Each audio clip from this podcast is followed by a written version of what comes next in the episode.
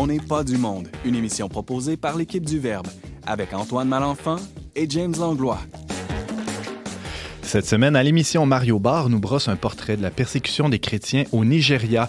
Valérie Laflamme-Caron enquête sur l'univers des sorcières modernes et Sébastien Gendron nous parle du vent de synodalité qui souffle sur l'Église. Bref, on n'est pas du monde.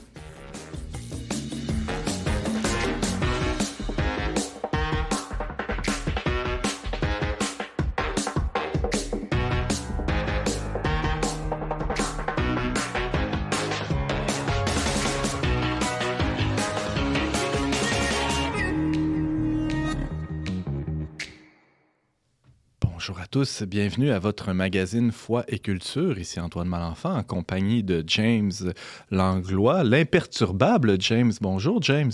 Je pensais que tu allais dire quelque chose comme le Saint James, parce qu'aujourd'hui, dans l'Église, on fête la Toussaint, Antoine. C'est vrai, c'est vrai. Et toi, tu été appelé à ça aussi, je pense, la sainteté, non? Je suis appelé à ça, mais d'une certaine manière, on peut dire que je suis déjà saint par mon baptême. oui, mais tu es encore en chemin, là, je te comprends. Ça, il n'y a pas de doute. Ouais, ouais.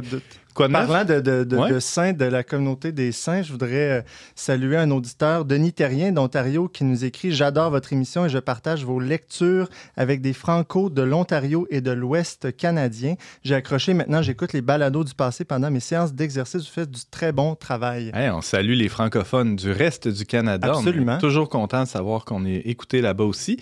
Euh, James, il, est arrivé du nouveau ces derniers jours aussi euh, à nos bureaux et sûrement euh, à la maison de plusieurs de, nos auditeurs. Oui, on parle ici du numéro spécial, euh, tiens, prête-moi le don, Antoine, du numéro spécial du Verbe sur le thème de la Genèse, contempler nos origines. Donc, notre tout nouveau numéro spécial qui porte sur, oui, la Genèse, mais dans un sens très large, hein, les, Tous commencements de couple, de, de, parents, etc., etc. Donc, je vous invite à... Il est disponible ou il sera disponible éventuellement sur notre site web, tradunionverbe.com. Puis prochainement, on va avoir une émission, une émission spéciale euh, sur le sujet. Restez à l'affût. On a la joie de recevoir à l'émission aujourd'hui euh, plusieurs, ben, des, nouveaux visages. Euh, Mario Barr, salut. Bonjour. tu vas nous parler de la persécution des chrétiens au Nigeria. Oui, ça, c'est un point qui est important. présentement, il y a en fait une persécution qui, était déjà présente, mais là, qui prend de l'ampleur. Et le pire, c'est qu'on parle maintenant de génocide lent. Et ça, c'est un mot qui est utilisé euh, par les évêques catholiques du Nigeria. Alors, à suivre dans les prochains instants, euh, beaucoup de matière. Euh, Sébastien Gendron, salut. Salut. Tu nous parles de synodalité. Ben, moi, je parle de concertation dans mon jargon. Moi, mais ça ah! adonne qu'en ce moment, dans l'Église, il y a un synode, c'est la synodalité. Fait que ça, tombe bien, on va en parler justement de ça, de l'importance de se parler en Église, de sortir de nos casseaux individuels pour euh, s'ouvrir à d'autres horizons et réaliser que la vision d'Église qu'on est appelé à réaliser, elle est commune à tous et donc c'est en commun qu'elle doit s'accomplir. Tu parles en Église, mais c'est vrai, je pense aussi de manière générale dans la société, cet esprit-là. Oui, mais ce qui est spécial en Église, c'est que où on peut voir des concurrents dans le monde, on voit des partenaires en Église. Mhm. Donc, euh, c'est ah. important de voir qu'on pousse dans le même sens puis qu'on n'est pas des rivaux, on est des, collègues. Mhm. Ben, on va t'écouter attentivement. On va prendre des notes peut-être aussi. Euh, Valérie Laflamme Caron, salut. Salut. Toi, là, t'as toute, toute, une chronique aujourd'hui. Et eh oui, mais pas de panique. Comme d'habitude. Comme d'habitude. Donc, on va démystifier euh, la sorcellerie dans la modernité et surtout sur TikTok, car à défaut d'être euh, la chroniqueuse globetrotter, maintenant que je suis confinée à la maison, ou du moins au pays, j'explore les internets. La planète web est à ta portée. Ben oui, ben, tout ça dans quelques instants.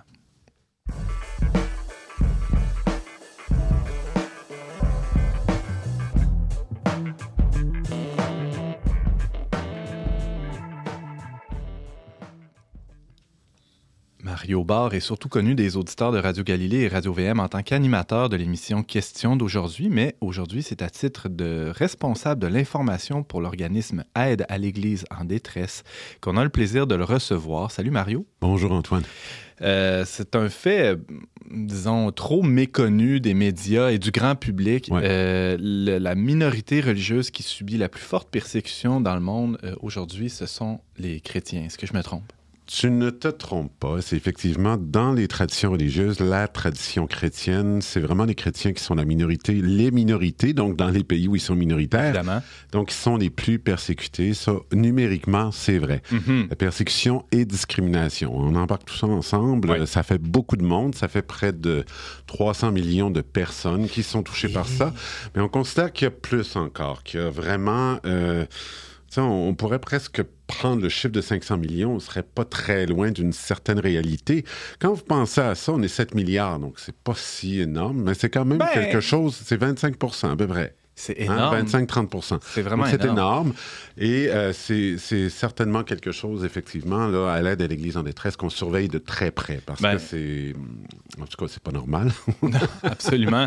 Mais, mais c'est pas normal non plus qu'on en parle si peu. Euh, Je- je- en tout cas, nous, on est content de te recevoir à l'émission aujourd'hui parce que, euh, justement, mettre un peu de lumière sur cette réalité-là qui est vécue Ouais. par nos frères euh, ailleurs dans le monde. On va parler aussi de la persécution vécue par d'autres groupes religieux. Mais là, aujourd'hui, on voulait s'attarder sur un, un- un lieu en particulier où, euh, où ça brasse pas mal. Et c'est pas récent, mais là, ça prend une ampleur euh, assez importante. C'est au Nigeria. Euh, Oui. Peut-être un petit topo du Nigeria, Mario. Ça ressemble à quoi comme pays? Le Nigeria, c'est le pays le plus peuplé d'Afrique. C'est pas le plus grand, mais c'est le plus peuplé avec près de 200 millions de personnes. Et il y a grosso modo une moitié de chrétiens qui vivent dans le sud Ouais. et une autre moitié, les musulmans, qui vivent au nord. Et depuis plusieurs années, il y avait une certaine bonne entente, même s'il y a toujours eu des, euh, des tensions. Euh, et puis, il y a- il y, a ce qu'on appelle la middle belt, là, la, la ceinture du milieu, où là, il y a vraiment toujours eu des tensions Mhm. entre chrétiens et musulmans. Euh, et donc, depuis quelques années, il y a vraiment des problèmes. Et je vais te- euh, Antoine, je vais te conter une chose qui, qui est intéressante au niveau anecdotique. En juin euh, 2018, euh, nous recevions Monseigneur euh, Kagama. Ignatius Kagama, qui, est, euh, qui était l'archevêque de Jos, donc une ville de cette ceinture du milieu. Mhm. C'est un artisan du dialogue interreligieux formidable. Je veux dire, il y croit, il y travaille. Il était tellement fatigué quand il est arrivé au Canada. Il était heureux d'être ici Ouais. parce qu'il avait l'impression de prendre un, un certain break. Un peu d'air. Un peu de vacances, Ouais. hein, donc un peu de repos. Et euh, je me souviens très bien qu'on a fait une tournée. On est allé à Vancouver, ensuite on est allé à Toronto. À Ottawa, le matin, on a mangé avec lui pour déjeuner et je me souviens qu'il était toujours sur son téléphone. Et bon, il reposait son téléphone, on parlait, on lui a fait découvrir le sirop d'érable, entre autres. Donc, on avait une conversation. D'ailleurs, il existe un arbre, euh, euh, parenthèse, qui, qui fait la même chose que le sirop d'érable, mais au Nigeria. Donc, oui, oui. Il nous a confirmé qu'il y avait bel et bien un autre arbre qui, nous, qui produit quelque chose de bon et de sucré. Euh, et donc, euh, ce qui est moins drôle, c'est que à cette époque-là, donc en 2018, euh, il y avait une nouvelle donnée qui commençait à poindre entre la bataille qui, est- qui est historique. Il y a toujours eu des conflits entre les bergers peuls, Ouais. donc qui sont, une, euh, qui sont répartis dans plusieurs pays d'Afrique, dont au Nigeria, et qui sont euh, nomades et qui ont des, des troupeaux. Alors, ils font paître leurs troupeaux un peu partout. Il y a toujours eu des batailles avec les agriculteurs, euh, parce que les agriculteurs, bien sûr, eux, ils sont sédentaires, mais il n'y a pas de clôture. Ils n'ont pas le droit d'avoir une clôture. Alors, euh, ben, vous voyez, là, Ouais, les ouais, troupeaux arrivent, détruisent les cultures, etc. Et euh, culturellement parlant également, les bergers peuls sont musulmans, les, les, les- voyons, les, Les agriculteurs, agriculteurs. sont catholiques, Mm. ou chrétiens plutôt.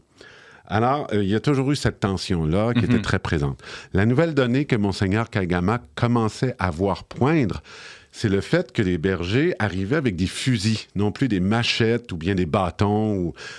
Les batailles prenaient euh, une autre ampleur et ça, euh, depuis 2018, finalement, on a observé qu'il y a vraiment quelque chose qui a changé. Hmm. Et pour nous, ce qui est clair également, c'est que ne- ça ne vient pas seulement de ces bergers-là qui sont originaires de cette terre-là, mais on pense qu'il y a vraiment des pressions extérieures. On n'ose pas les nommer, mais en tout cas, bref. euh, Mais il y a des groupes terroristes carrément qui dans, dans ce secteur-là. Il y a Boko Haram Oui. qui est pas très loin aussi, Mario. ben, Boko Haram, c'est. Un aspect de la situation, mais maintenant, les évêques nous disent que c'est complètement autre chose.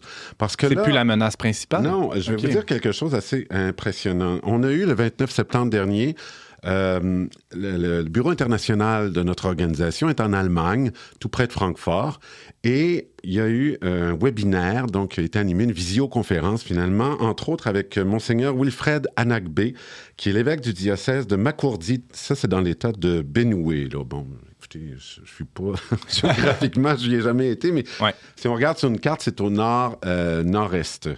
Euh, et ce qui est intéressant, c'est qu'il nous disait, là, il y a une nouvelle donnée, c'est qu'on ose parler de génocide. Ah Et parce qu'on observe que ce que font les bergers peuls, ce n'est plus seulement la bataille traditionnelle qu'il y avait de dire, ben, je veux faire paître mon troupeau. Mon troupeau a le droit de se promener là où mhm. il veut. Et puis, l'agriculteur qui dit, ben non, regarde, j'ai mes cultures, là. tu peux pas marcher là-dedans comme tu veux.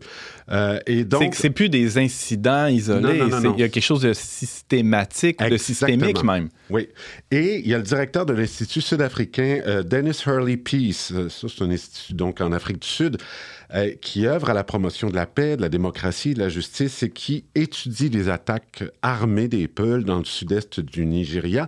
Sud-est du, Nigeria, Antoine, je fais une parenthèse, c'est vraiment là où se trouve la majorité chrétienne. Hmm. Donc là, il y a vraiment une incursion directe et armée dans cette euh, Plus seulement dans le nord ou dans, la ceinture dont tu parlais. il y a toujours des minorités des deux côtés. Vous avez une minorité musulmane dans le sud, une minorité chrétienne dans le nord. Mhm. Euh, et la chose, en fait, qu'il disait, c'est que tout cela est bien planifié. Les attaques sont très bien planifiées. Et ça se passe sous le couvert de Mieti Allah, qui est dirigé nul autre que par le président Bouhari, le hmm. président du pays. Alors, c'est une accusation directe envers le président du pays qui ne fait rien. Les forces de l'ordre interviennent toujours euh, deux, trois heures après les faits. Il hein. euh, y, a vraiment des... C'est vraiment bien organisé. Et c'est là où c'est troublant parce qu'on se rend compte que c'est de plus en plus, on se rend compte que ce sont effectivement euh, des actes qui visent à faire disparaître euh, une, une population donnée, donc euh, dans mm. ce cas-ci des chrétiens. C'est ce qu'on appelle un nettoyage ethnique, dans le sens où il y a... Nettoyage religieux, je voudrais ah dire. Oui, oui, même. carrément, parce que là, ça dépasse l'ethnie, c'est vraiment mm. au niveau religieux. Et c'est bien organisé. C'est c'est ça qui est plus troublant.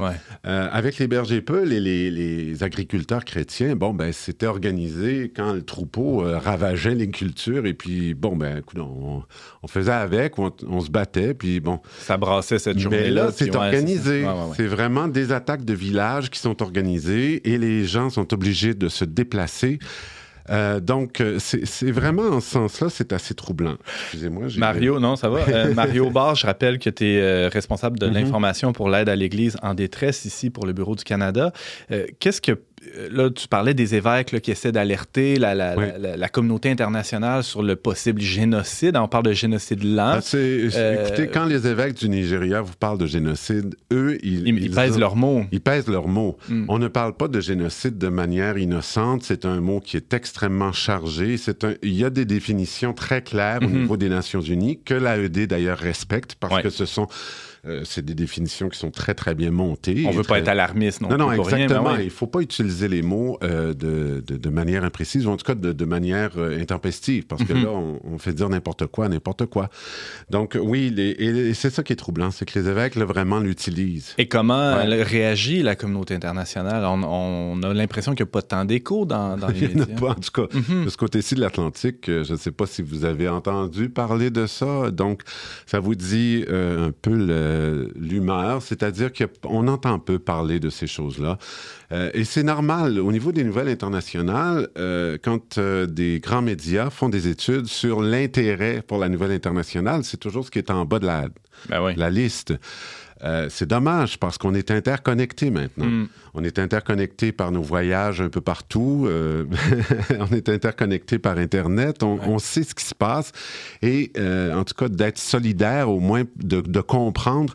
Déjà, ce que vous faites ici, bon, ben, d'informer. Moi, je, suis bien content. Merci de, l'accueil parce que on peut en parler. Mm-hmm. Et ça, c'est important, je pense. James. Mais pourquoi on n'en parle pas, Mario? Pourquoi on n'en parle pas? Je ne sais pas. Euh, je veux y a pas des enjeux politiques derrière tout ça? Ben, c'est sûr que le pétrole est d'abord un producteur pétrolier important. Je mm. pense que c'est le dixième. En tout cas, mes chiffres sont peut-être un peu vieux, mais euh, c'était le, dixième producteur euh, de pétrole au niveau mondial. Donc, il y a ça. Il y a des intérêts aussi. Mais quels sont ces intérêts? Ça, c'est une très bonne question et je n'ose pas m'avancer. J'ai des petites idées, mais malheureusement, James, je vais me garder une gêne parce que il faut absolument euh, bien euh, documenter hmm. toutes ces intuitions qu'on a qui sont bien présentes, mais euh, on, ne peut pas non plus... Ce que, ce que je trouve important de dire, c'est qu'il faut faire attention aussi à... il y a beaucoup d'intérêts financiers. Et, ça, l'argent, quand l'argent rentre en ligne de compte, ben, il y a beaucoup de gens qui se taisent. Mm-hmm. et, et, ça, c'est important de le dire aussi, parce que euh, donc, pourquoi on ne s'intéresse pas plus à ça? C'est sûr qu'au niveau de la persécution des chrétiens, si vous, si vous me parlez du Québec lui-même, c'est à cause de notre histoire, probablement, et on est encore là-dedans. Ça, c'est mon analyse personnelle. Je ne le fais pas au nom de l'AED. je tiens à le dire. Mais ce que je trouve intéressant là-dedans, c'est qu'on est en train peut-être d'en sortir et de mieux comprendre et départager. Euh, parce qu'au Québec, c'est sûr, notre, histoire, on est encore dedans. Je pense qu'il y a encore beaucoup, beaucoup d'aigreur, ou en tout cas... De... et ça, je pense qu'il faut vivre avec. Simplement apprendre à vivre avec ça, mais aussi continuer à dire ce qui se passe et à oser le dire. Donc ça, c'est important aussi. Mario, il nous reste une petite minute. Euh, peut-être pour que les, les, gens qui nous écoutent mesurent l'ampleur, c'est l'ordre de plusieurs milliers de personnes qui ont été tuées ou qui sont déplacées. Ah, on, compte à peu près, euh, Antoine, j'ai un chiffre ici, un chiffre qui pourrait atteindre depuis, attendez un petit peu que je retrouve la date, en fait, depuis 2019 environ, euh, oui, c'est ça, 36 000 personnes qui auraient été tuées. Euh, dans, ces, euh, dans, ces attaques de villages. Hmm. Et ça, ça se passe partout en Afrique.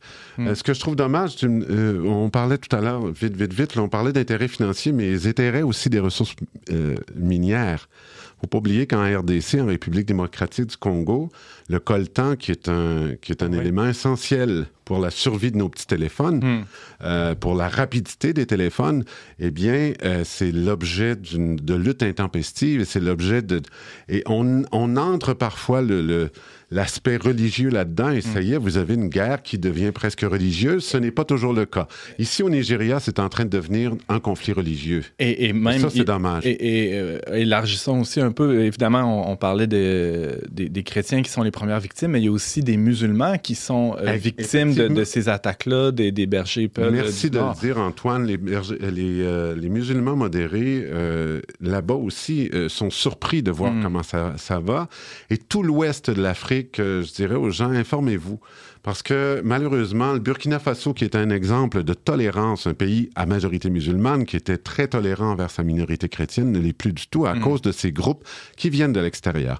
Alors, je vous, invite à visiter le site web. Ben oui, il y, a un rapport euh, très complet, très détaillé qu'on peut retrouver sur ACN pour euh, Aid, to the Church in Need. Aid to the Church in Need, acninternational.org. Il y a un rapport euh, sur le Nigeria euh, qui fait une trentaine de pages, toutes les données là-dedans. Mario Barr, rappelons que tu es responsable d'information pour l'aide à l'Église en détresse pour le Bureau du Canada. Merci infiniment de, nous avoir euh, expliqué cette situation fort complexe. Oui, merci Antoine. merci beaucoup.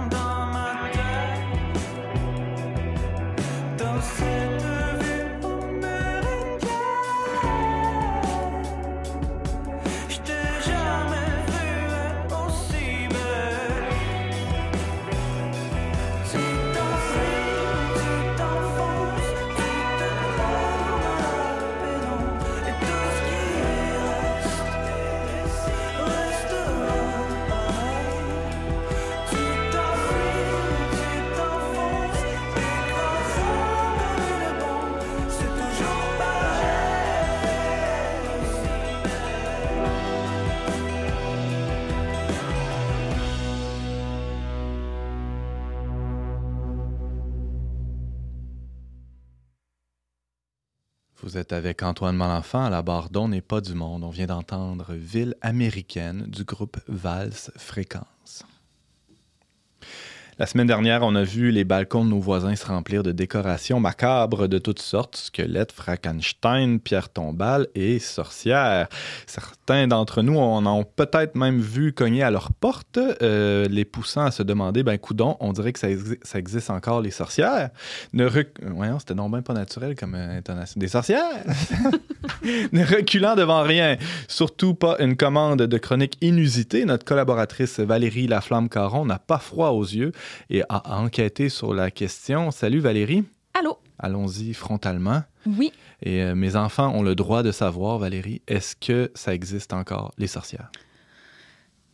Au premier sens du terme, oui, mais ne paniquons pas. On va aller voir au-delà des apparences parce que je vais être honnête avec vous, là, moi, je crois pas qu'il y a. Euh, assez moustillé tant que ça. Euh, on va voir là, comme quoi c'est un phénomène euh, assez banal et assez superficiel. Mm-hmm. Donc, euh, quand on parle de sorcellerie aujourd'hui, je ne vais pas parler de la Wicca, qui est un espèce de cadre spirituel créé au 20e siècle, vraiment circonscrit avec des rituels spécifiques, une communauté et tout ça. C'est pas de ça dont on parle, mais vraiment de l'ésotérisme au sens large. Donc, sur les médias sociaux, quand on parle de sorcellerie, ça renvoie à une augmentation de, de production de contenu où l'on retrouve de l'astrologie, de la divination, on va parler de la loi de l'attraction, on va parler de yoga, de méditation, de tarot. Le tarot, c'est très présent, et aussi les cristaux, les minéraux. Donc, c'est vraiment hmm. euh, un ensemble de pratiques éclatées qui sont réclamées par les nouvelles sorcières. Et des fois, tout ça, c'est tout mélangé dans une espèce d'amalgame de, de pas juste des fois, là, la, plupart du temps. OK. Bon, euh, là, euh, plongeons là, un, peu. Il y, a question d'une grande tendance. C'est parce que toi, tu es comme notre radar là, sur les réseaux sociaux. C'est une chance que tu es là, sinon on serait complètement perdu. Euh, il y, a, y, a, une tendance forte. Il y a de plus en plus de gens qui se réclament ou qui, qui s'auto-proclament même de, de, cette mouvance-là de la, de la sorcellerie ou pseudo-sorcellerie. Tout à fait. Au Québec, c'est encore en émergence, mais en France, c'est vraiment très tendance. Ça concerne pas seulement des adolescents qui font des petits rituels de magie blanche euh, dans leur chambre. Donc, on retrouve dans les bars, dans les grandes soirées parisiennes, des, des soirées euh, champagne, macarons et voyance, où tu peux aller déguster un bon cocktail et faire la file pour aller faire tirer tes cartes. Donc, c'est vraiment admis. Et puis, c'est pas nouveau que la haute société française là, fait des, euh, des rencontres avec des médiums et tout ça. Il y a plusieurs politiciens, d'ailleurs, qui ont admis avoir recours à des médiums. Ah Donc, ouais, on veut des noms. Euh, François Mitterrand, notamment, ah ouais. vu, euh, qui, qui, qui, était très adepte de ça. Donc, donc là-bas, c'est très tendance. Et puis, c'est bien vu aussi, à un tel point que les grandes marques s'y sont mises. la thématique du défilé de mode de Dior en 2000 2021, c'était justement le tarot. Et Christian Dior lui-même est un adepte du tarot. Donc, euh, c'est pas quelque chose de mal vu en France. Au, Québec, euh, je dirais que c'est plus marginal encore. On va lever le nez un petit peu, mais ça pourrait quand même euh, nous rentrer dedans, même que à Radio-Canada, à quelques reprises, on va inviter des gens qui sont des praticiens de ça. Notamment, Marc Labrèche avait invité à son émission Un phare dans la nuit la sorcière TikTok québécoise Elisabelle, qui a 20 000 personnes qui la suivent sur YouTube.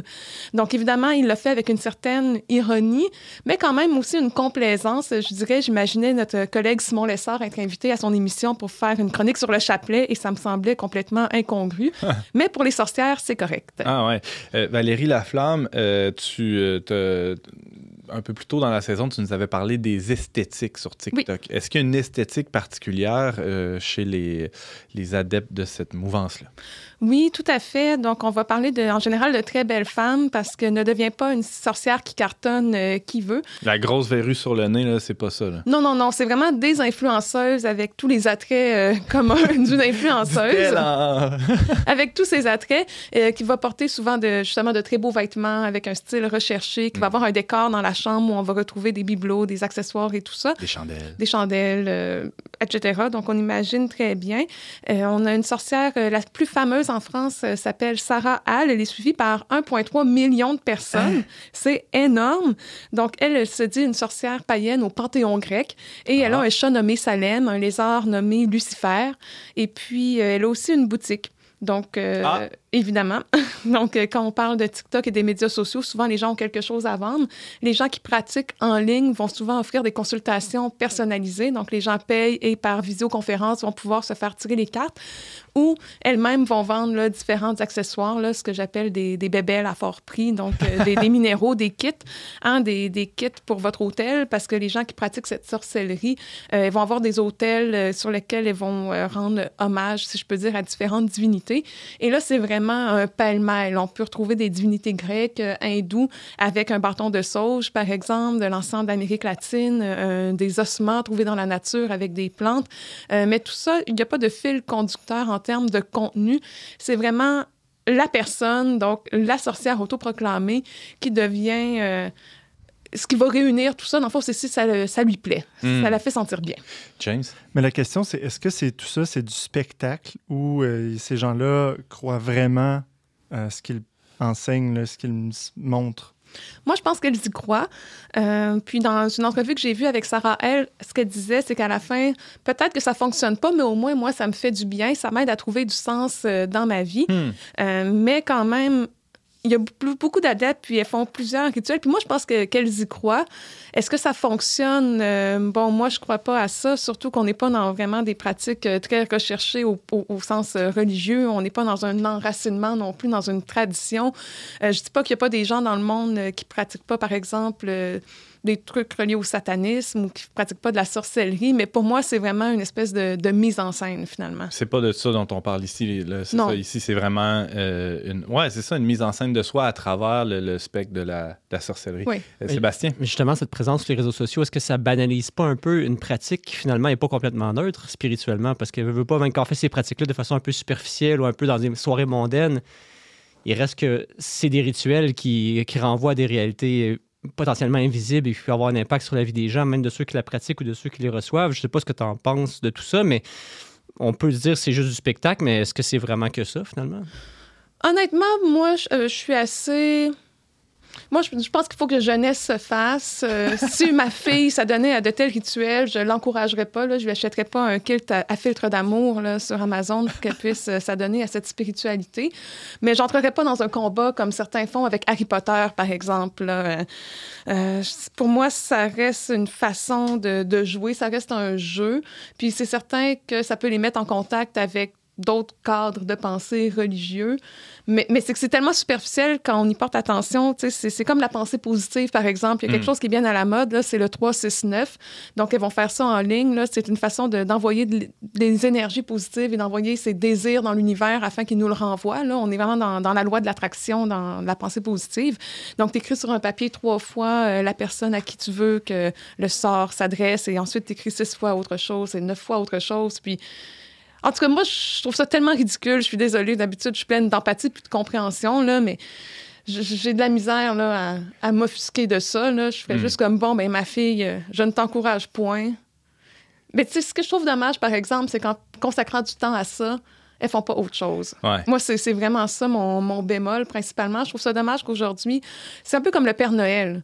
Tu mets tellement d'énergie à aider ta famille, tes jeunes, tes jeunes filles, à croire en des choses, des croyances dont ils vont devoir se départir en vieillissant, en arrivant à l'âge adulte. Hmm. Donc, pour moi, c'est pas enracinant. Parce que parlons-en euh, du, public cible, c'est beaucoup des jeunes adolescents, des adolescentes, des jeunes femmes euh, qui, sont ciblées euh, par, cette mise en marché-là, parce que c'est de ça dont on parle. Oui, la grande majorité des jeunes femmes qui suivent Sarah Hall, l'influenceuse sorcière française, ont entre 15 et 17 ans. Hmm. C'est très, très, très jeune. Euh, Valérie Laflamme-Caron, on essaie de, décortiquer ce mouvement-là de, la, sorcellerie ou de, certains codes qui sont euh, récupérés, entre autres sur les réseaux sociaux. Euh, est-ce qu'il y a des, des vases communicants avec un certain courant féministe pop qui, qui se réclame parfois aussi de la sorcellerie? On pourrait tenter de, être tenté d'amalgamer les deux, mais pour moi, c'est vraiment deux réalités différentes. Les sorcières sur TikTok, sur TikTok vont euh, se réclamer du féminisme. Par exemple, elles vont jeter des sorts à des hommes qui soupçonnent euh, d'agression sexuelle. Hmm. Donc, Sarah Hall, d'ailleurs, se fait contacter par des filles se disant euh, tel garçon a eu tel comportement, c'était très mauvais, donc il faut lui jeter des sorts. Donc, en ce sens, on pourrait dire qu'elles sont féministes. Durant les mouvements Black Lives Matter, elles ont aussi jeté des sorts pour soutenir le mouvement. Donc, en ce sens, c'est un engagement politique mais ça reste tellement circonscrit sur les médias sociaux euh, que Ah, ouais. pour moi, ça reste encore une fois une question d'image. Tu sais, je trouve que c'est vraiment facile de faire une vidéo de trois minutes pour soutenir un mouvement.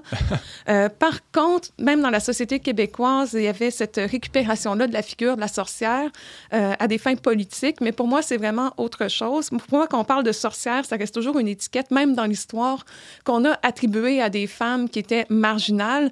Par exemple, euh, durant la Renaissance, on faisait des procès, puis d'ailleurs, ce qui est intéressant quand on s'intéresse à intéressant quand on s'intéresse à des choses intéressantes. Ben oui, Donc, avec intérêt. avec intérêt dans l'histoire des sorcières. C'est pas quelque chose qui, qui- La chasse aux sorcières n'est pas arrivée au Moyen Âge comme on se l'imagine. Les Ah. historiens vont dire c'est venu avec la Renaissance et la modernité Ah ouais. et euh, la, la rédaction du Code civil en France, entre autres, et tout ça. Donc, c'est des gens très humanistes qui se sont mis à brûler des sorcières massivement. On parle Ah. de 100 000 personnes qui ont été brûlées en Europe.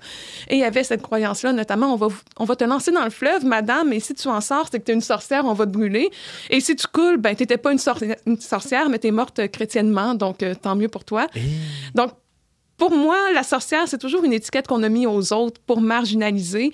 Euh, S'il y en a qui pratiquent vraiment des choses qui fonctionnent à l'aide de, de mauvaises entités et tout ça, ben on, on le voit pas, on le sait pas, puis c'est occulte finalement. Ben ouais, c'est ça. Donc, Et- celles qui se sont attribuées l'étiquette de sorcière, c'était vraiment pour affirmer une certaine puissance, une certaine insoumission par rapport à un ordre dominant.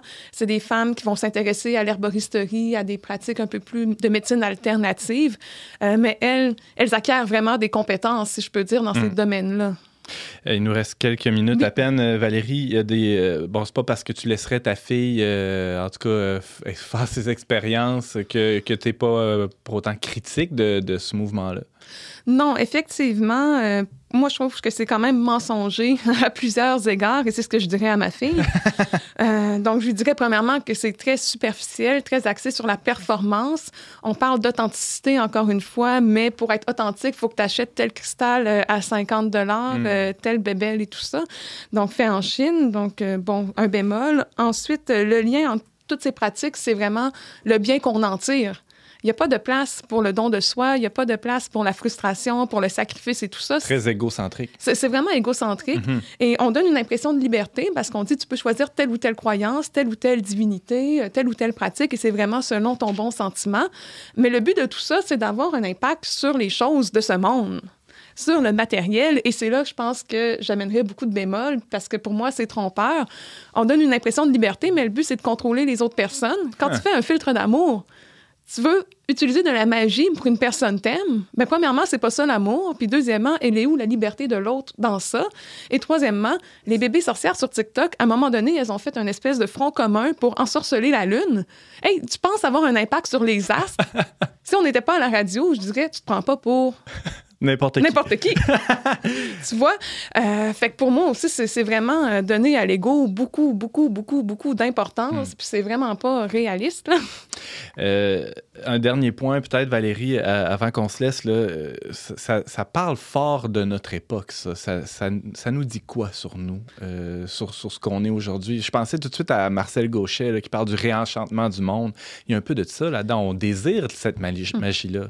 Tout à fait. Puis l'exemple de la France est fascinant parce qu'ils sont tellement laïcards avec leurs grands idéaux républicains où on doit abolir toutes les religions afin que tout le monde soit un bon citoyen français, alors que la haute société passe son temps à aller dans des soirées où il y a pas toute la bonne société, mais bon, c'est- très tendance, Ouais. comme j'ai dit, d'aller là. Donc ça montre qu'il y a beaucoup de place pour l'irrationnel, encore une fois, dans nos sociétés, pour ce qui est émotif, pour ce qui est expérientiel. Bon, tantôt, j'ai dit que tout ça, c'était bien ridicule, mais en même temps, ça, ça traduit une soif de sens, euh, qui est une expression très cliché, mais une soif de sens quand même, je le dis, qui est très profonde. Et aussi peut-être un manque de, de ressources. Je disais qu'il y a 100 000 voyants en France par rapport à 25 000 psychologues cliniciens. Hein. Donc, il y a quatre fois plus de médiums que de gens spécialisés pour aider les gens. Donc, dans une période qu'on a traversée comme la crise du COVID, euh, les gens ne savaient plus vers qui se retourner. Donc, ces gens-là étaient très disponibles. Évidemment. Évidemment, évidemment.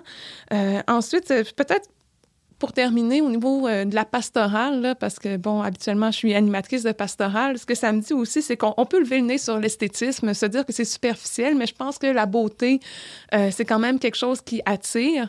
Et sur ces comptes-là, force est d'admettre que tout est léché, la musique, le style et tout ça.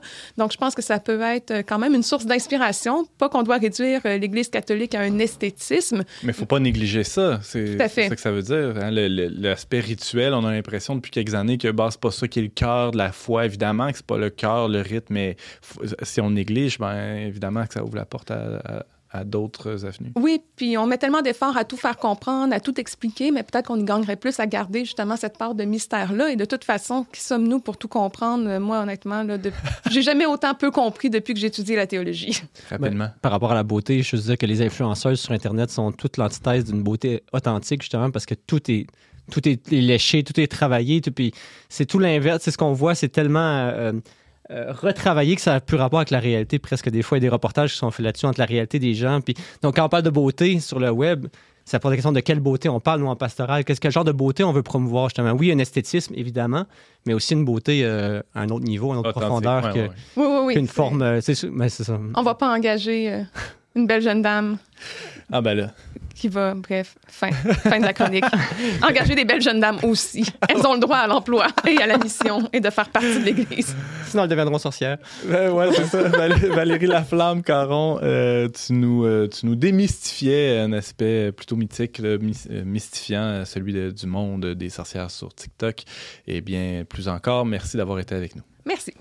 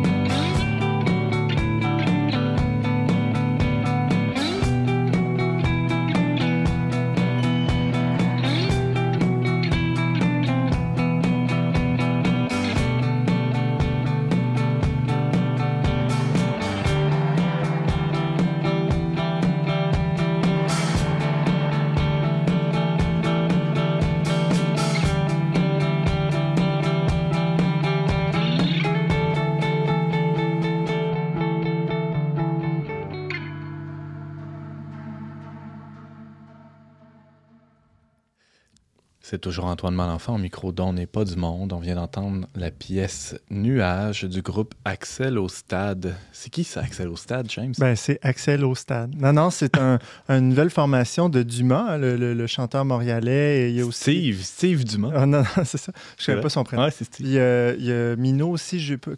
Francis Minot, l'ancien batteur de, de Malajube. Et un autre que je ne connaissais pas. Jonathan Dauphiné. Bravo. Nommons-le. On le salue s'il nous écoute. Euh, c'est un trio euh, instrumental. On dirait. On dirait. oh oui, je confirme.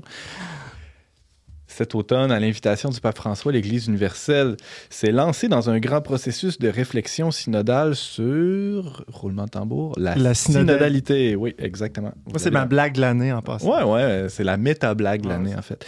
Pour voir, euh, de, de, pour voir, pour voir ça, voyons, que c'est ça?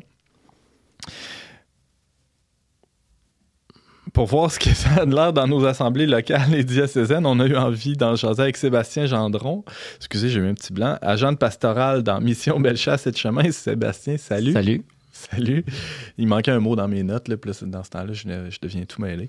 Euh, alors, euh, Sébastien, un synode sur la synodalité, il y a bien juste l'Église catholique pour atteindre un tel niveau de méta-réflexion. C'est mhm. impressionnant. Moi, je, bondis sur l'occasion pour faire cette chronique-là parce que, dans le fond, euh, je voulais venir parler d'un volet de, l'entreprise que je suis en train de fonder, de Salut Média, qui veut servir, entre autres, l'Église dans ses institutions, dans ses leaders, puis tout ça. Puis je trouve qu'il y, a un besoin euh, criant en ce moment, comme Église, de se parler entre nous, euh, parce qu'en moment, la situation actuelle, c'est qu'on fait face à des problèmes euh, similaire un peu partout. Au Québec, en tout cas, c'est la, situation des paroisses est très similaire d'un endroit à l'autre, mais on est tous chacun dans notre coin à réfléchir à ça individuellement. Puis très rarement nous vient l'idée que si on se parlait les uns les autres, peut-être qu'on aurait des bouts de réponse à mettre ensemble qui finissent par donner une solution. Et donc euh, là, dernièrement, il y a eu euh, providentiellement le congrès paroisse en mission là, à Montréal, auquel j'ai participé le mois passé. C'était quoi en deux mots? Ben, c'était grosso modo la paroisse Saint-Bonaventure qui invitait à travers le Québec toutes les paroisses qui tentent de se renouveler euh, dans un même endroit pour euh, échanger des idées, euh, réfléchir ensemble. Donc, c'était. Puis curieusement, vous n'étiez pas juste deux, trois autour de la table. On était 250 à peu près. Ah, c'est ouais, ouais, ouais, c'était très bien. Puis justement, il y a un réseau qui veut se mettre en place suite à ça. Ça va y avoir des suites à la fin du mois d'octobre. Donc, le but, c'est justement de voir qu'est-ce qu'on fait avec ça. Maintenant, on s'est rassemblés une fois par année. Puis en Église, on est très bon pour faire des événements grand déploiement, là, où on, il se passe quelque chose, puis on est content. Mais après ça, il se passe pas grand-chose. Donc là, c'est intéressant parce que ce concret-là veut qu'il se passe quelque chose. Il veut qu'on se parle puis qu'on trouve une façon de se réseauter, de se parler, de garder un lien. Parce qu'au-delà euh, d'échanger des idées, juste le fait d'apprendre à se connaître, de, se fréquenter, pour moi, c'est une façon de faire corps. Parce que l'Église, c'est un corps. Puis quand on pense à un corps, ben, on pense à une organisation, un organisme extrêmement euh, connecté, euh, organisé, interrelié, où l'information circule constamment. Puis quand moi je pense à l'Église, je vois plus un casseau d'une douzaine d'œufs, où chacun est dans son casseau, hmm. côte à côte, puis il y a des échanges de regards, mais... mais il y a peu d'échanges d'informations. Uh-huh. Puis euh, pour moi, je, trouve que là, le but, c'est de faire une omelette. C'est ça l'avenir de l'Église.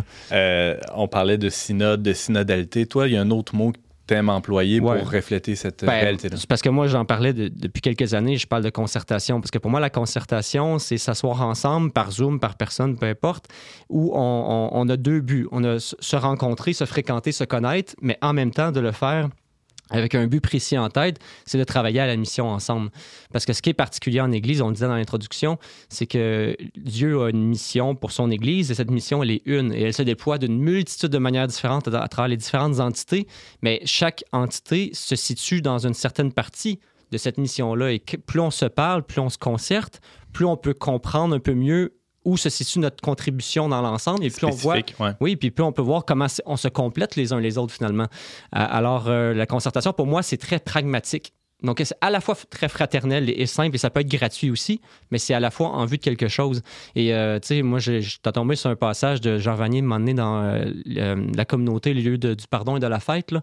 Il, exprime très bien ça, que même dans une famille, là, euh, tout ce que le plus classique, là, la meilleure façon pour une organisation de savoir où elle s'en va, de faire qu'il y a de la cohésion dans les membres à l'intérieur de l'organisation, c'est d'avoir un but extrinsèque à elle, c'est de comprendre qu'est-ce, quel est l'apport que cette organisation, que cette famille, que cette communauté-là peut faire et comment les membres peuvent travailler ensemble pour réaliser cette vision-là? Euh, Ça me fait penser à une citation d'Antoine de, Saint-Exupéry qui disait que euh, la meilleure façon de, mobiliser des gens pour construire un bateau, c'est pas tant de leur donner des instructions techniques sur chacun des éléments euh, à construire, mais plutôt de leur donner le goût de la mer, de leur donner une vision de ce qu'on va faire avec quand on va avoir le bateau. C'est un peu ça que tu dis. Saint-Exupéry va jusqu'à dire que c'est ça, aimer. Aimer, c'est ça. C'est comme un couple qui s'aime, mais ça suffit pas de se regarder tout le temps l'un l'autre. donné, l'amour, c'est de se tourner vers un autre, puis c'est les enfants, c'est la famille, c'est ça finalement. Donc, une organisation qui est appelée à croître, à grandir, est toujours plus au service, toujours plus disponible, toujours plus ouvert à ce qu'il y a à l'extérieur d'elle-même. Et pour moi, quand je parle de concertation, c'est se réunir, mais en gardant toujours en tête pourquoi on est ensemble. Parce qu'autrement, ça peut être de la simple socialisation comme on en voit dans le monde. Puis en Église, on fait ça des fois aussi. On se réunit, on pense qu'on fait quelque chose de signifiant parce qu'on passe du temps ensemble, mais finalement, on se dit pas grand-chose. Tu sais, ça prend des temps gratuits de rencontre, oui, mais ça prend aussi des temps où je pense on, on, on partage nos préoccupations, nos questions, nos, nos, nos soifs, nos désirs. Euh. Une animatrice de pastorale à ma droite ici, qui, on dirait qu'il y a des expériences à partager. Oui, je ne vais pas rentrer dans les détails, mais je me suis retrouvée souvent dans des rencontres où justement le bon sentiment était à l'honneur. Puis effectivement, j'étais heureuse de partager un déjeuner avec d'autres gens qui font le même travail que moi ou qui poursuivent la même mission. Mais souvent, j'en sortais très déçue parce que j'avais l'impression qu'on n'avait rien fait. Euh, pourquoi tu penses que justement, on, craint parfois de se concentrer sur une tâche ou sur un objectif? Hmm de le nommer? C'est comme j'ai l'impression que des fois, à partir du moment où ça devient euh, pratique, euh, ça enlève quelque chose au, côté fraternel, au côté simple, au côté gratuit. C'est comme si quand, pour qu'on s'aime, il faut que ce soit sans objet. Puis est-ce que ça se peut aussi que si on poursuit un objectif, ça va amener des frictions si on communique? Ben, exactement, exactement. Ah, mais ça, c'est tannant, ça, des oui, frictions, c'est inévitable, c'est inévitable, puis ça fait partie de la game. Puis je pense qu'en Église, trop souvent, on cherche à tout prix à éviter ces frictions-là. Ce qui fait que finalement, on avance très peu. Hmm. Parce qu'on se ramasse tout le temps avec, des gens qui nous ressemblent, qui pensent comme nous. Puis, euh, puis c'est souvent c'est la personne qui dérange, qu'on n'a pas le goût de voir, qui a besoin d'être là pour challenger nos, façons de penser, nos façons de voir. James. D'ailleurs, j'ai beaucoup aimé, tu sais, Sébastien, il met en pratique ce qu'il dit aussi. L'autre fois, il nous a appelé, Alex Deschênes et moi, moi que pour euh, le Verbe, puis Alex Deschênes pour son organisme Ignis, puis il nous a dit hey, ce serait fun qu'on se rencontre, on se parle un peu de ce qu'on fait. Puis là, quand on est arrivé à la rencontre, il nous a dit là, ayons pas peur de nous, de, de nous challenger, puis de dire des choses qu'on trouve qui marchent pas chez, dans ce que l'autre fait, puis essayons d'avancer comme ça. Mais tu sais, puis moi, j'ai beaucoup apprécié cette liberté. Toi, avec ton sans-gêne, tu pu tout déballer, là, ce que tu pensais de leur, euh, leur patente, c'est ça? C'est encore drôle. Non, mais c'est niaiseux. À un moment donné, j'ai dit quelque chose à Alex parce qu'il me parlait de quelque chose de sa réalité, puis ça me paraît évident. Fait que je lui donne un genre de conseil que je trouvais bon. Puis dans le char, en revenant chez nous, je dis, mais merde, il faudrait que je m'applique ça moi aussi parce que je réalisais, je le voyais pas. Je ne voyais pas que j'étais dans la même situation que lui. Mais le fait d'avoir des regards extérieurs les uns aux autres nous a permis de voir cette objectivité-là par rapport à nous-mêmes. C'est la même chose dans une relation d'aide. Souvent, la personne, tout ce qu'elle fait quand elle t'écoute, c'est qu'elle te permet d'avoir un regard extérieur sur ta situation. Puis il y a des gens qui étudient le leadership qui disent que ce qui nous manque le plus en Église en termes de, structuration, c'est des, personnes déléguées de l'extérieur qui sont là justement pour euh, venir donner du feedback, mais sans avoir aucune implication dans l'organisation directe qui n'ont pas, les mains liées dans le. Et après, la décision appartient aux, leaders qui sont en place. On, en prend, on en laisse, etc. Mais juste d'avoir cet exercice-là. La chose a été entendue. Puis c'est le rôle mm-hmm. d'un comité aviseur dans une entreprise privée en général. Puis moi, je ben trouve que c'est important dans, dans nos organisations. Valérie, t'allais réagir? Non, j'ai halluciné. OK. Ben, c'est intéressant parce qu'il y, a quelque chose peut-être même dans les structures. C'est un peu ce à quoi le pape François nous, nous appelle ces jours-ci, justement avec le synode sur la synodalité, à, s'ouvrir et peut-être même aussi à, ouvrir l'Église à ces avis-là externes qui peuvent, sans décider pour l'Église, mais au moins euh, éclairer certains angles morts. Moi, je trouve que c'est génial que le pape ait promulgué ça. C'est vraiment providentiel, mais en même temps, la, la petite crainte que j'aurais, c'est que le fait qu'on soit ensemble pour se parler, on a, comme on disait tantôt, l'impression qu'on est en train de dire quelque chose, ce qui n'est pas nécessairement le cas. Dans le sens où, si on n'a pas clairement en tête pourquoi on se réunit, c'est quoi le but de ça, puis qu'est-ce qu'on veut construire là-dedans, sans tomber dans une démarche purement pratique là, où il n'y a plus de relations humaines, c'est pas ça le but. Là. Le, le, but, c'est de garder en tête ce qui nous fait vivre, ce qui nous fait être ensemble. Puis c'est pour ça que je parle de concertation, parce que pour moi, il y a cette application pratique qui doit découler d'une rencontre. Puis juste donner un exemple, quand j'étais dans un autre diocèse en région, euh, on avait des centaines de kilomètres de territoire à couvrir. Puis euh, dans ce temps-là, avant la pandémie, Zoom, presque personne ne connaissait ça. Mais moi, je hmm. l'avais connu dans, dans un organisme précédent. Puis quand j'ai intégré ça dans, notre diocèse, ça fait que des gens, pour ne pas le nommer, de la baie des Chaleurs, se sont mis à se parler avec des gens de Gaspé, avec des gens des îles de la Madeleine, pour la première fois de leur vie. Puis ils sont dans le même diocèse. Là. Théoriquement, ils sont dans la même entité pastorale, mais ces gens-là ne se parlaient pas parce qu'ils n'avaient pas l'occasion de le faire. Puis juste de mettre une connexion Zoom, puis les, convoquer en même temps, ce que les gens disent en général, ça fait hein, c'est donc bien le fun de parler à du monde qui, qui ont les mêmes préoccupations que moi, qui vivent les choses différemment, qui, peuvent m'inspirer. Puis ça, là, ça prend, prend pas un ordre du jour béton là, pour ça. Ça prend juste l'occasion de, se rencontrer avec un, minimum d'encadrement. Hmm. En général, il se passe quelque chose. Il se passe quelque chose. L'Esprit Saint s'en mêle, puis euh, c'est pas sans, sans fruit. C'est tout un défi hein, de garder l'équilibre entre cette gratuité-là de la fraternité, mais aussi une certaine efficacité. Euh, y a-t-il des, des, trucs, des moyens là, pour atteindre cet équilibre? Moi, je pense que ça va un minimum d'animation. En fait, si la personne qui convoque ou qui, qui anime euh, a une façon de relancer la, la, la, discussion ou de, au moins donner un conditionnement sur qu'est-ce qu'on fait aujourd'hui, puis peut-être un objectif de la rencontre, à quoi qu'on on aurait repartir aujourd'hui, qu'est-ce qu'on aimerait avoir comme fruit de cette rencontre-là, euh, ou même à la fin, poser la question avec quoi vous repartez? Ça, c'est des questions en, coaching qui sont traditionnelles, mais d'être capable de faire une évaluation du fruit de la rencontre, puis de ce que ça nous a apporté, pour se demander si ça vaut la peine de continuer pour une prochaine fois ou pas. Et c'est quoi le suivi qu'il va avoir euh, à la suite de la rencontre? Oui, c'est ça, exactement. C'est quoi les suites qu'on veut donner à ça, exactement? Mm-hmm. Fait que, dans le fond, souvent, là, construire le corps du Christ, là, c'est beaucoup simplement dialoguer, apprendre à se connaître, mettre en commun nos préoccupations parce que les solutions aux problèmes sont souvent les mêmes d'un endroit à l'autre. C'est juste que ça demande après, ça une appropriation. Il faut que les gens trouvent une façon d'appliquer ça chez eux dans leur réalité propre, mais les principes, les projets, en général, là, ce, qui, sert l'Église un peu partout à travers le monde, c'est, ça se ressemble beaucoup. Mais le problème, c'est quand on ne connaît pas ces ressources-là, puis qu'on les, on cherche par nos propres moyens, avec nos grosses limites, évidemment, mm-hmm. parce qu'on est toutes très limités dans notre, dans notre réalité locale, ben, on passe un temps fou et une énergie folle à trouver des solutions euh, alors qu'elle est à portée de main, hein, finalement. Comment ça se passe euh, dans Mission euh, Belchat, cette chemin, cette intégration? Ah, ben là, écoute, il y en aurait long à dire parce que ça fait un an et demi qu'on est dans un processus de vision stratégique. Puis depuis un an et demi, on a mis à peu près une centaine de personnes en dialogue à tous les mois, pratiquement, là, dans différents groupes. on a fait le voir, tous les constats de notre histoire, nos forces faiblesses, l'environnement, tout ça l'année passée. Là, on est vraiment dans le discerner. On commence à s'intéresser aux personnes qu'on veut cibler, les projets, les problématiques auxquelles on veut s'attarder. Mais c'est juste que c'est beaucoup de travail parce que là, on a appris à, mettre des gens qui dialoguent sur des centaines de kilomètres de distance. Puis là, tout d'un coup, ils apprennent à s'apprivoiser, à se connaître. Puis au début, les gens arrivent avec des situations, des problématiques très euh, concrètes. C'est quand mon horaire de messe, c'est quand mon. Tu sais, des problèmes typiques De, gestionnite. Puis là, finalement, tu finis par leur faire comprendre que là, ça se passe à un autre niveau. Là, on est, dans, la vision. On est où est-ce qu'on va être dans cinq ans? Euh, comment on peut travailler ensemble pour y arriver? C'est quoi nos priorités? Puis les gens, quand ils rentrent là-dedans, là, ça leur donne du tonus parce que là, ils font comme crime. L'Église, c'est pas juste euh, ma sacristie le dimanche, c'est plus large que ça, tu sais. C'est ça, les, ce, qui, ce qui était central auparavant devient presque euh, ben, accessoire ou des détails. Secondaire, ou en tout cas, secondaire. Euh, mhm. euh, c'est passionnant. Il va falloir que tu reviennes, Sébastien, pour, pour approfondir tout ça encore un peu plus. Je pourrais vous parler de Discord la prochaine fois. Je pense que c'est ah. un des moyens par lesquels on peut alimenter la concertation dans le temps. C'est un outil de travail. Oui. OK. Ben, tu reviendras. Tu es le bienvenu. Sébastien Gendron, je rappelle que tu es agent pastoral, c'est ça? C'est ça le titre? Oui dans euh, Mission Bellechasse et de Chemin. C'est sur la rive sud de Québec.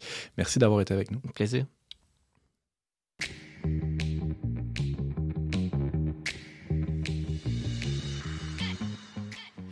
C'est tout pour cette semaine, mais avant de se laisser, euh, un petit tour d'horizon culturel de nos chroniqueurs. Valérie La Flamme Caron, qu'est-ce que tu as à nous suggérer? Si vous voulez euh, approfondir votre découverte de l'ésotérisme d'un point de vue critique, euh, le balado Méta de choc, qui est réalisé par Elisabeth Fetty en Europe, est vraiment un incontournable. Là. Elle décortique tous ces mouvements-là dans plusieurs séries de balados sur l'anthroposophie, la voyance et plusieurs, plusieurs choses. C'est vraiment à écouter. Alors, rappelle le nom, s'il te plaît. Méta de choc. Méta de choc, merci Valérie. James Langlois. Moi aussi, un balado. Euh, vous savez, hein, la question autochtone, c'est très d'actualité. Puis, il y a un organisme qu'on a déjà reçu à l'émission euh, dirigé par Mathieu Lavigne qui s'appelle Mission chez nous, euh, qui est surtout basé dans le diocèse de Montréal, mais qui œuvre pour la réconciliation entre l'Église et les peuples des Premières Nations. Et puis, ils ont lancé leur balado cet automne qui s'appelle Confluent. Donc, Mathieu anime avec une, une femme traductrice qui s'appelle Catherine ils invitent euh, des acteurs des, communautés et aussi leurs alliés. Euh, donc, c'est vraiment très intéressant. On a des, bons témoignages, euh, des, personnes très, très, très au fait de ce qui se passe avec les Autochtones. Donc, je vous invite à aller, aller vous abonner à leur balado. C'est disponible, je pense, sur, en tout cas sur toutes les bonnes plateformes, puis YouTube aussi, il me semble. Ça s'appelle Confluent. Confluent. Animé par Mathieu, Lavigne et Catherine Ego. Merci beaucoup, James. moi, quant à moi, j'ai une suggestion cette semaine. J'ai-tu le droit? T'as le droit. Ah, j'ai le droit. Euh, je vous suggère la série de, euh, des éditions Gallimard qui s'intitule Tract au pluriel. C'est des petits livres un peu en réponse à, la pandémie qu'on vit euh, ces temps-ci, spécialement le livre d'Alessandro Barrico qui s'intitule Ce que nous cherchons. C'est sorti en 2021. Et euh, bon, ben, c'est là-dessus qu'on se laisse. Merci beaucoup d'avoir été avec nous cette semaine. Vous pouvez réécouter ou partager cette émission en tout temps via votre plateforme de balado diffusion préférée. Pour tous les détails, visitez le tradeunionverbe.com baroblique radio. Je remercie tous nos dévoués chroniqueurs, Sébastien, Valérie et Mario aussi cette semaine, James et Judith à la technique, ainsi que la Fondation Lucien Labelle pour son soutien financier. On se retrouve la semaine prochaine, même heure, même antenne, pour une autre émission dont n'est pas du monde.